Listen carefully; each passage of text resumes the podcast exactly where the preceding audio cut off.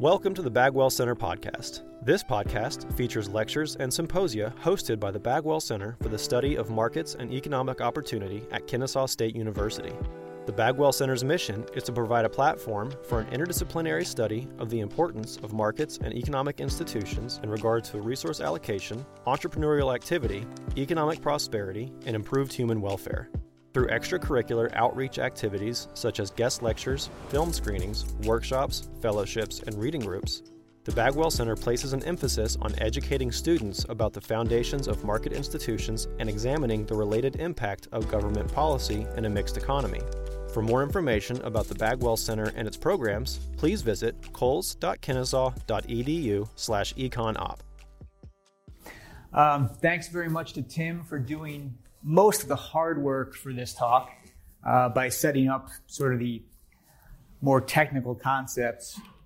Uh, the idea that I'm going to focus on relates to the field that we sort of do a lot of research on here, which is called game theory, which is the idea that people make choices based on what other choices people make.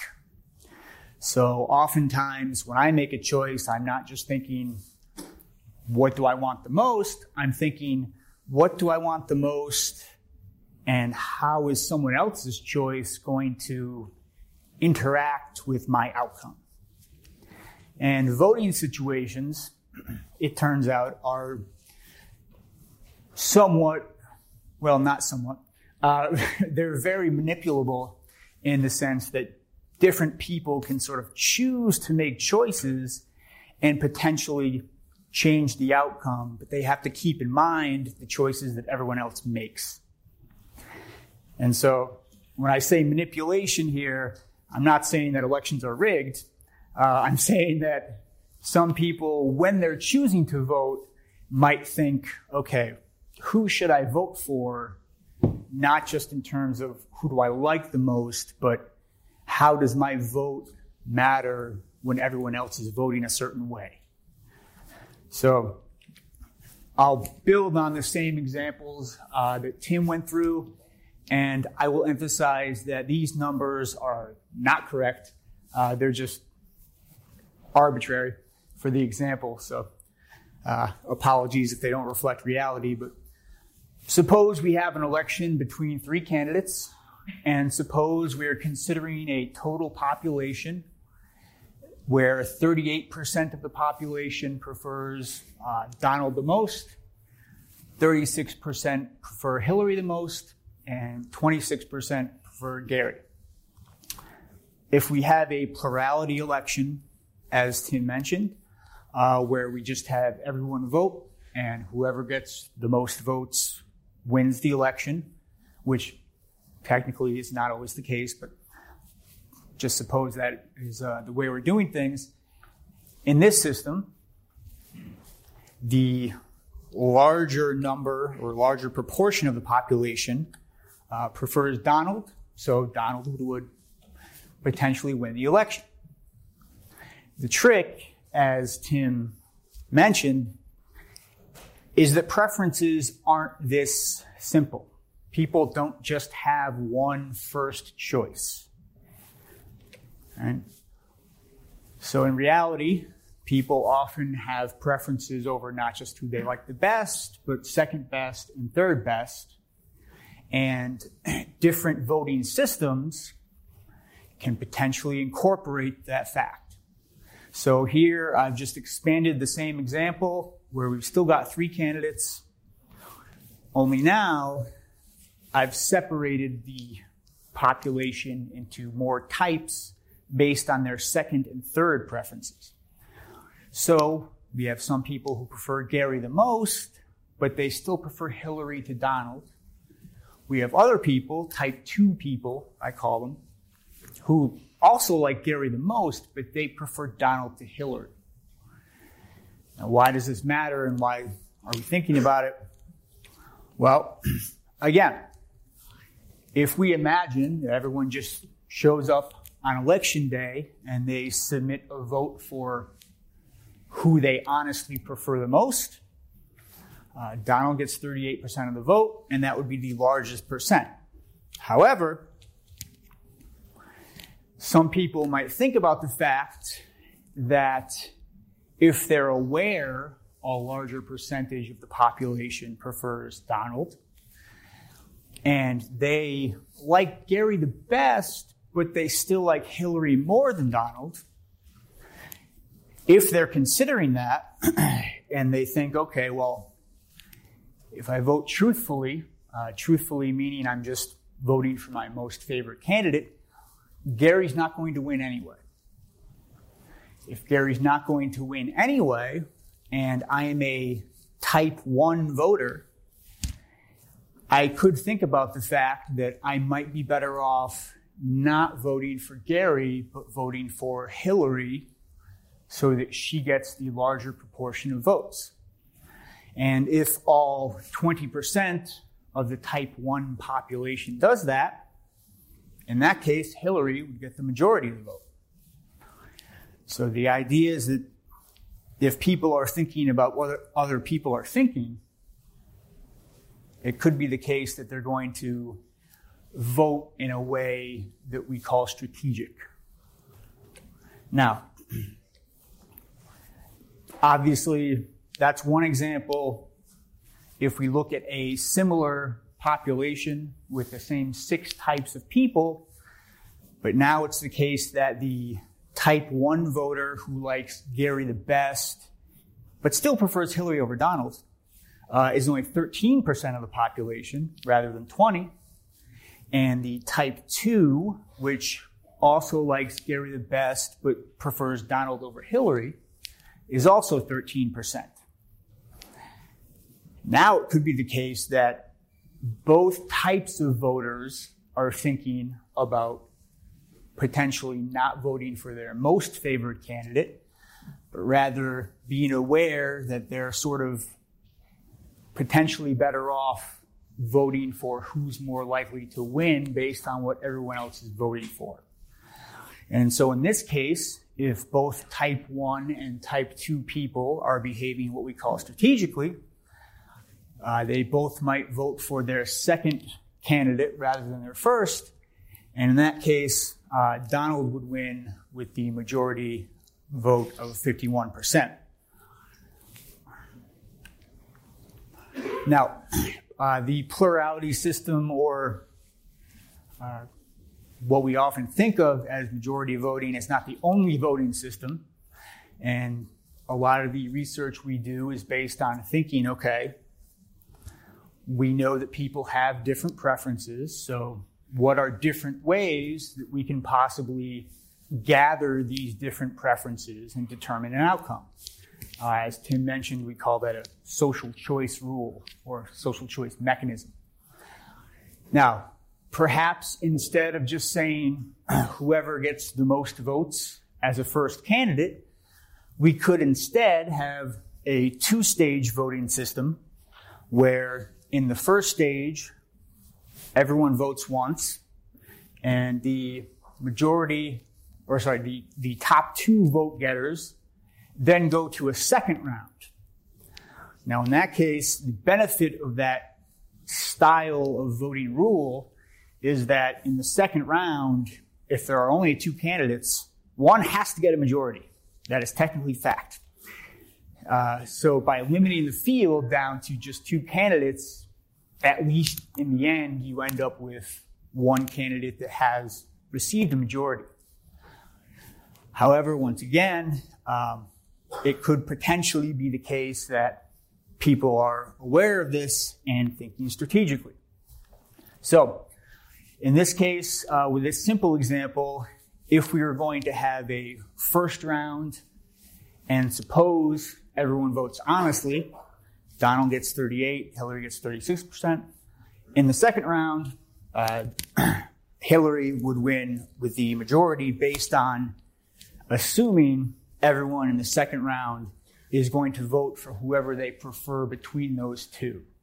So uh, I'm not going through adding up the percentages, but essentially all I'm assuming is that in the second round, whoever you prefer, Hillary or Donald, suppose that's the choice you make. Now, it turns out that real elections this is my big real world example. Uh, real elections actually are sometimes organized in this sort of way.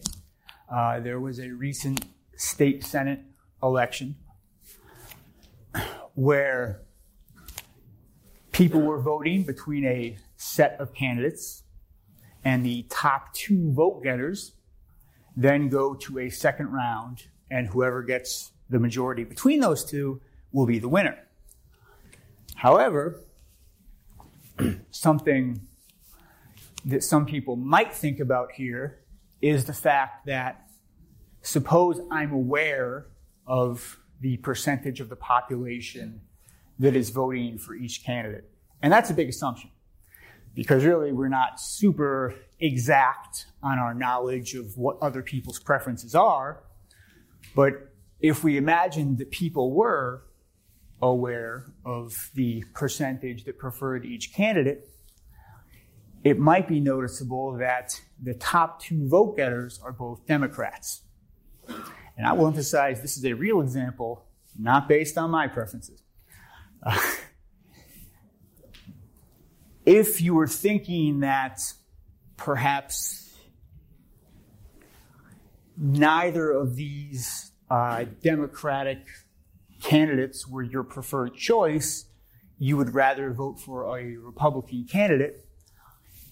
Instead of everyone voting for separate Republican candidates, for this specific example, if we just add up the percentage of the population that all preferred any Republican, the majority, and it's a slight majority, it's uh,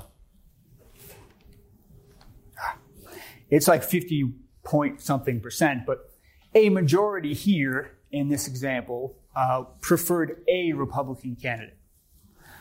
Had all of these people just voted for one Republican, that could perhaps have, well, that would have swayed the outcome of the election because then the Republican candidate would have made it uh, in a majority. Now, again, that's perhaps a heroic assumption that we're imagining everyone is thinking about what everyone might vote for, and everyone is thinking about, okay, if this person votes this way, what should I do? And they have to have knowledge of the population's preferences. Uh, but the point is, if people perhaps are voting strategically, the outcome of an election can change. So rather than just voting for their favorite Republican candidate, everyone could have just voted for one Republican, and perhaps uh, that would have been a preferred outcome for them. Obviously, here we do not have a full set of information in terms of everyone's second, third choice, etc., uh, which gets to the last voting system I'll talk about. What if it was the case that rather than just voting for one candidate, so rather than just asking everyone, who do you like the best, or who do you want to report as who you like the best, what if instead people had to list their rank order of choices. So instead of just voting for one person on a ballot, you would say, this person is my first most preferred choice. This other person is my second preferred choice. And this other person's third, and so on. There are also voting systems that we can use to take into account this extra information. Because the extra information on people's preferences beyond just their first choice uh, might be worth considering. The trick is how do we incorporate that information? Because this gets to the idea of the intensity of preferences. So, do I want to think about really how much everyone likes their first choice as compared to their second choice, as compared to their third choice? One way we could possibly organize a voting system to do that is to use what we sometimes call the Borda count method, although it's related to other, there are other sort of voting systems that are similar. Uh, but the basic idea is you have a point system. So everyone goes into the voting booth, ranks their candidates, and you assign some number of points for whoever is marked as the first choice, some number of points for whoever is marked as the second choice, and so on. Here, it's just the three person example. So I say, what if we have an election where everyone's first choice gets three points from that voter, second choice two, and third gets only one point. And then the candidate with the most points at the end of the election would be uh, voted in. Now, the size of these points is not necessarily always going to be just three, two, one. We could have an election system where the first choice is sort of weighted more importantly. So perhaps we could have a system where the first choice gets five points, the second choice gets two points, and the third choice gets one point. Uh, the numbers can be sort of chosen because the idea is we can determine the election system we're using, and it might be worth considering what this information does to how people are sort of thinking. Now, in this case, and I'm running out of time, and I know the uh, math is, well, it's just addition, but uh, if we multiplied everyone's points by the percentage of population. In this case, if everyone votes truthfully, it would be the case that Donald would have a score of 196 if we assume that there are 100 people in the population, or if we do it by percentage. Uh, Hillary would have a score of 216. So Hillary would win the election based on people's extra preference information. Again, however, it could be the case uh, that people might think about, well, uh, in the case of type 5 voters, they prefer Donald the most, but they still prefer Hillary to Gary, but they might think, well, if I list my preferences differently, yes, I like Donald the most. Yes, I like Hillary more than Gary, but if I list my preferences differently, Hillary gets a different number of points. And in this case, uh, if we imagine that it was 10% of the population that preferred Hillary over Gary, and if we imagine that they switched their preferences on purpose to try to change her number of points, uh, in this case, she would not necessarily lose, but she would get fewer points. And that's the trick with this system is that you are asking people for a more full ranking and you're trying to take that ranking into account for what you're doing, which means that people might think about their ranking a little more carefully. Uh, I know I'm running out of time. we can do a different example uh, where I just change the percentage of the population so that we've got different numbers of people who prefer uh, Gary the most, but the same percentage voting Hillary or, Don- or preferring Hillary or Donald uh, second versus third. In this case, if we do the same point system, uh, Donald would get 203 points if everyone voted truthfully. Hillary would only get 195, but if the type 5 voters change their preferences or they report their preferences in a way that's perhaps not exactly accurate, in terms of their true liking of the candidates, but is rather strategic, uh, we would get an outcome where they could actually change uh, the outcome of the election. And so, much like the arrow impossibility theorem, which Tim mentioned, it turns out that the big result in this field of thinking about how social choices can be made perhaps strategically is the Gibbard Satterthwaite theorem, which basically says any voting rule that is not pretty simplistic in the sense that we don't want the vote determined, determined by just one person, uh, so no dictators, and we would like to account for potentially more than two candidates. Any voting system is potentially manipulable or open to strategic voting, which would change the outcome.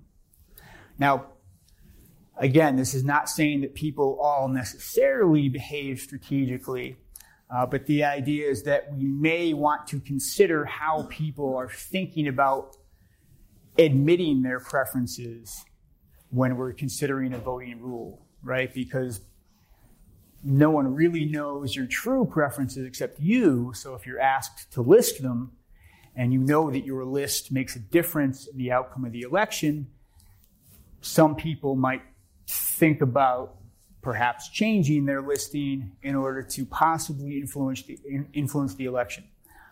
Obviously, one person alone will not necessarily do so, uh, but it could be worth thinking about how people sort of respond to the potential incentives that are in place in a voting system. And so, again, these were just a few examples, uh, but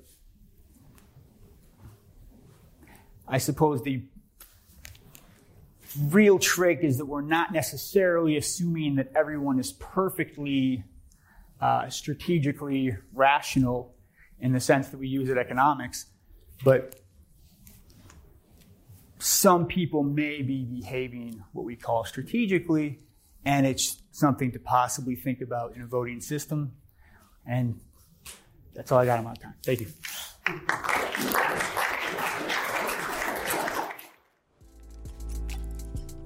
Thank you for listening to the Bagwell Center podcast. For more content like this, please be sure to subscribe. And for more information about the Bagwell Center and its programs, please visit us online at coles.kennesaw.edu slash econop.